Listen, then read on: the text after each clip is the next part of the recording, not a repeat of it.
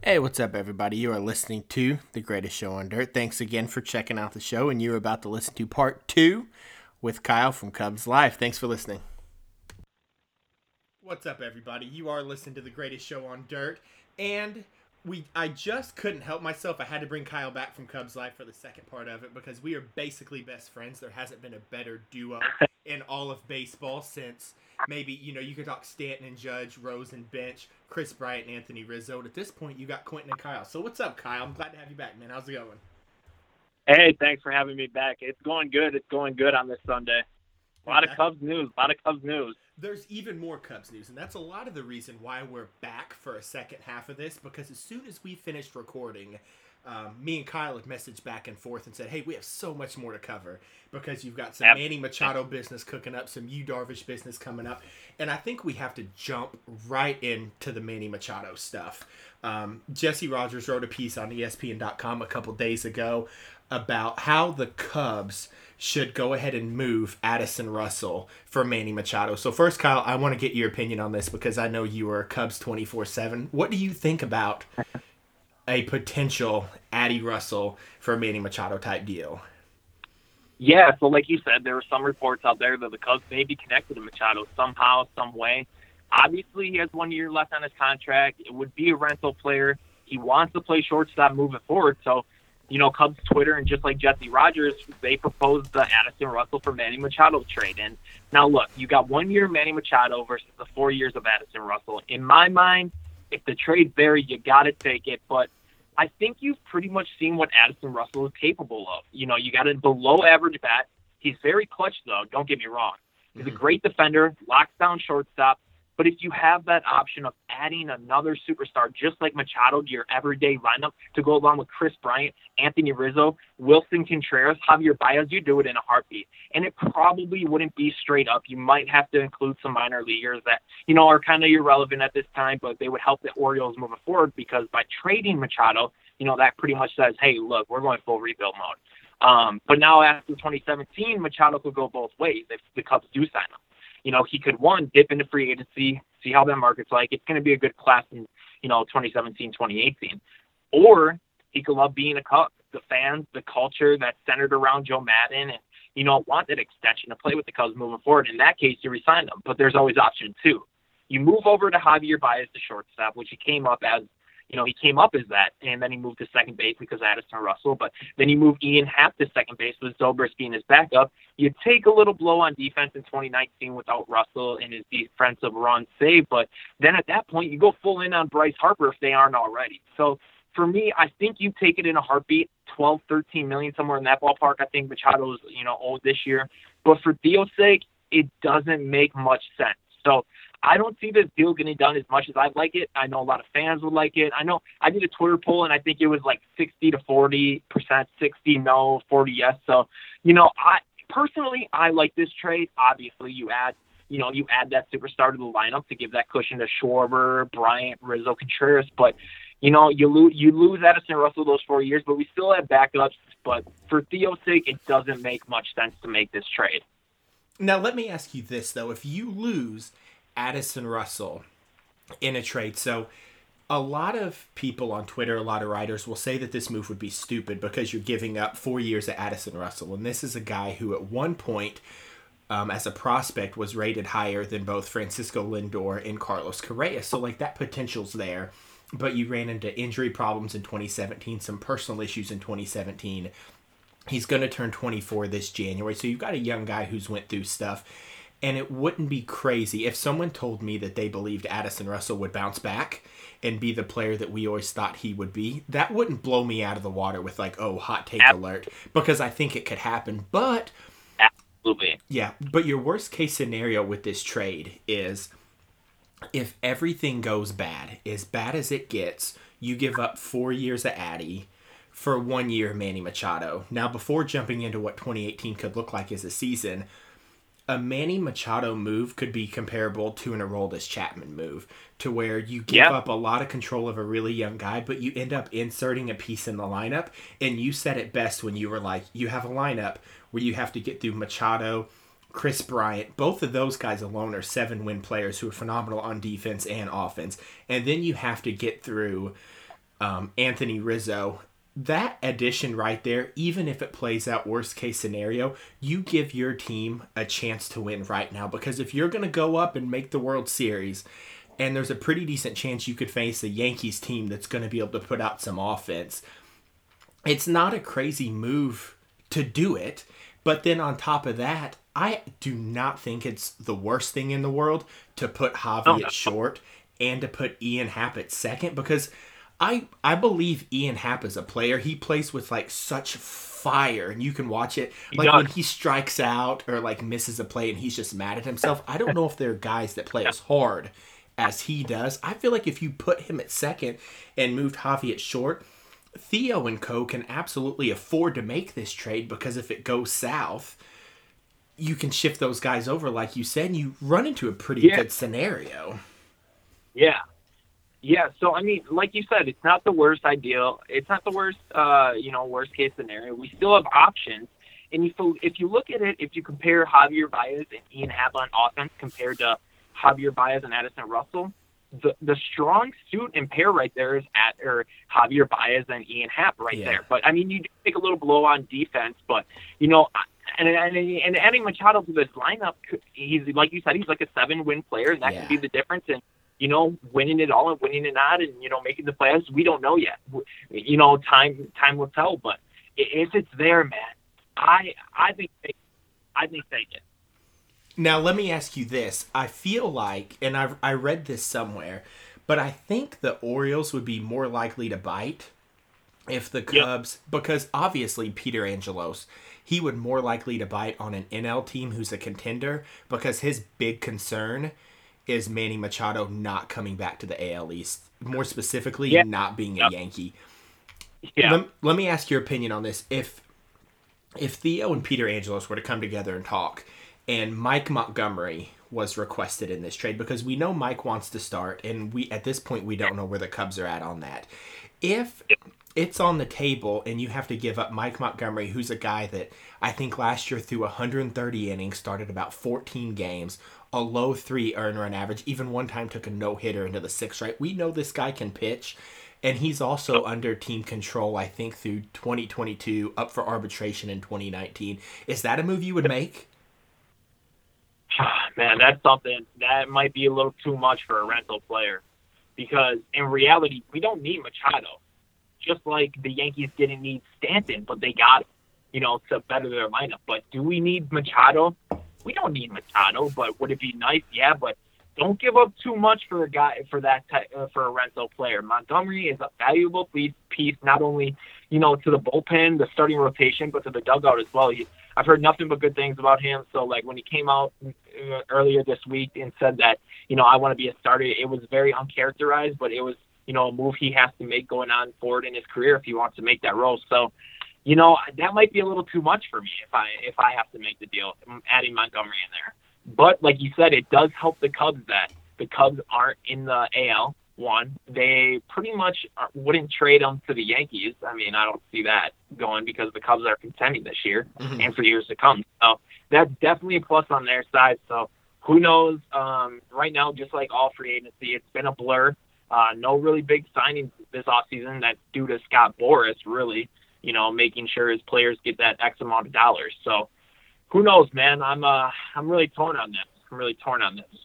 Yeah, I am as well because I could see it.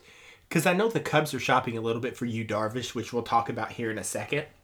And if that's Absolutely. a move they're going to make anyway, I know when you get rid of Addison Russell, you avoid his 2018 arbitration pay, which I think could help you for your 2019 goals with Bryce Harper. But then again, you can't always play for the future. You have to play for now. But with getting into Yu Darvish, and I know we spoke about this, I think the very first podcast we did together, we possibly spoke about Yu Darvish and Jake Arrieta being the top two guys on um, for free agency for starting pitching. So let me ask you this: Yu Darvish, we all know had a bad World Series. He had two outings, I think total. He pitched maybe three and two thirds, gave up eight runs. We're Cubs fans, man. Me and you both how do you look at that signing? If you, we're Cubs fans, if Theo signs him or like they're in heavy talks to do it, how do you feel about that? Is it a horrible idea or are you behind it? No, I'm behind it. Um, I think basing someone off of two World Series starts is you know, a very poor judgment. Uh, but definitely that's a factor going into it, I think, but not something, uh, you know, that's going to make or break the deal. That's why a lot of teams are interested in Jake Arrieta, like the Nationals, because he's, and that's what Scott Boras says, he's going to get that 200 mil or wants that 200 mil because, you know, he has the playoff resume. Um, obviously, Yu Darvish was his World Series stint did not go as well as he wanted to. He started that World Series game seven, you know, totally laid an egg. But um, definitely, I don't think it should. I don't think it should affect his market as much. You know, I that that's just me personally. Well, I can tell you this: my opinion on Yu Darvish with those two starts that he had in the World Series, I don't even think about him, and I think I don't think Yeah, about him for two absolutely. reasons. Number one, I know him and Ken Giles both were two pitchers that played in the World Series. Ken Giles, the closer for the Houston Astros, they they both suffered. Their sliders went down the toilet, and that was around the time everyone was complaining about the baseballs were significantly different in the World Series. Now I know this is probably I don't know if it's true or not, but I do know this. Even coaches and players themselves were complaining about the baseballs and pitchers that were heavily reliant on their slider, their stats went down. Do you buy that the baseballs were different in the World Series? Ah, man, I have no idea. It, it's a it's a it's a touchy subject. Um, not really too educated in that part, but I do think that uh, I think we're just getting more more analytics and more analysis with technology and hitters are finding a way to hit the pitchers. There's so much that goes into, you know, scouting and everything else. So I just think we're we're getting into the era where we have a bunch of sluggers coming up and that's just due to technology. Yeah, I mean, guys are training different too. You know, they're training like in launch angle. I mean, the poster child for that, I feel like, is you've got Chris Taylor and Daniel Murphy, and these are both guys that like came out of nowhere to like hit for power, put the ball in the air, and stats Yeah. just completely up there. You know, and you see a lot of that for sure. But I couldn't help just at least make a note of that when I think of Yu Darvish's starts because Yeah. I believe it was Tom Verducci maybe that published that article to where like coaches and pitchers, everyone they were saying like, well, these things are just so much slicker and they're completely different. I think you even heard complaints from Justin Verlander, which I almost trust that more than any player because he didn't necessarily pitch bad in the World Right. Series, but he had mentioned that he was signing baseballs for fans and could barely get the marker to sign it. He's like, oh, this is weird. Um, but the second reason why I feel like Yu Darvish would really pitch well in Chicago is I read an article, and this was a quote from Yu Darvish that he said a big adjustment he had to make when he came to Major League Baseball was when he pitched for the Ham Fighters, he would make his own plan. So it would just be up to him. No one would tell him what to do. He would get ready and go out and pitch, and it would be all on him. He could do what he wanted. And he said one of the biggest adjustments when he came to Major League Baseball was that the pitching coaches wanted to be in his business. They wanted to tell him what to do. They were super hands on. And he said that that was a really big adjustment because he felt like maybe he couldn't pitch his game like he used to. And it's for that reason right there, more than anything, that I feel like when he comes to Chicago, if he comes to Chicago, that he can really flourish in this environment where you've got Joe Maddon and company that really let players just be themselves. And I wrote an article on this maybe three weeks ago, and I really feel if Yu Darvish gets with the team and the coaches let him pitch his game and how he wants to, that he could win a Cy Young in 2018. And I really believe that, especially if he's a Cub. I feel like there wouldn't be a better environment in all of Major League Baseball than to him come and play for Joe Maddon, which is a coach that embraces his players' natural abilities, whether it's the wild swinging, wild throwing Javi Baez or what. He really encourages players to be themselves because he feels like when you're yourself, that's how you're going to get the best out of the player. So I love the Yu Darvish move, and if they can do it, I know it might cost him, but I think it would be worth it just because he's got six really Yeah. dangerous pitches. And if he can come out there and just enjoy the game of baseball, I think you'll see a different guy. Absolutely, man. Uh, you spoke on that Joe Maddon thing like to a T. It's it's not even just you know coming over here and the winning culture. It's it's the coaches, you know, letting them feel as though they have the right to do what they want and just you know connecting with him on a personal level. And if the Cubs can pull him in, that would be one heck of a rotation. You got Lester, Darvish, Hendricks, Quintana, and the newcomer Tyler Chatwood. I'm buying that stock in a heartbeat. Now, I mean, do the Cubs re- realistically pull this off? Like, we have no idea at this point. It seems as though Theo has something up his sleeve. I know there's been a lot of reports, including uh, Bob uh, Nightingale this morning. He said that the Cubs are still looking for the frontline starter, pretty much kicking the tires on everyone on the market, but the price for each are a bit high. So that and that goes to my next point. Uh, wonder how much you know his camp is going to want upwards towards 200 million, like you know Arrieta wants, or settle somewhere at 120, 140. I mean, he's going to be 31 next year, so who knows? But like you said, he his ability and his ceiling is so high. And coming over here and playing for Chicago, Joe Maddon, the culture, Jim Hickey, it would only help his cause. So um, I feel like Theo has something up his sleeve, but um, it's only time will tell. Time will tell. We'll see for sure. Because any prediction we make, I mean, I've been making trade and signing predictions the whole entire MLB hot stove, and I've been like up at night till two a.m. losing my mind, not getting anything done. Right. I mean, does that happen in your day? Like, are you just losing your mind over what's happening, or what? Yeah, absolutely. I find myself, you know, just randomly checking in through the day, just refreshing Twitter feeds.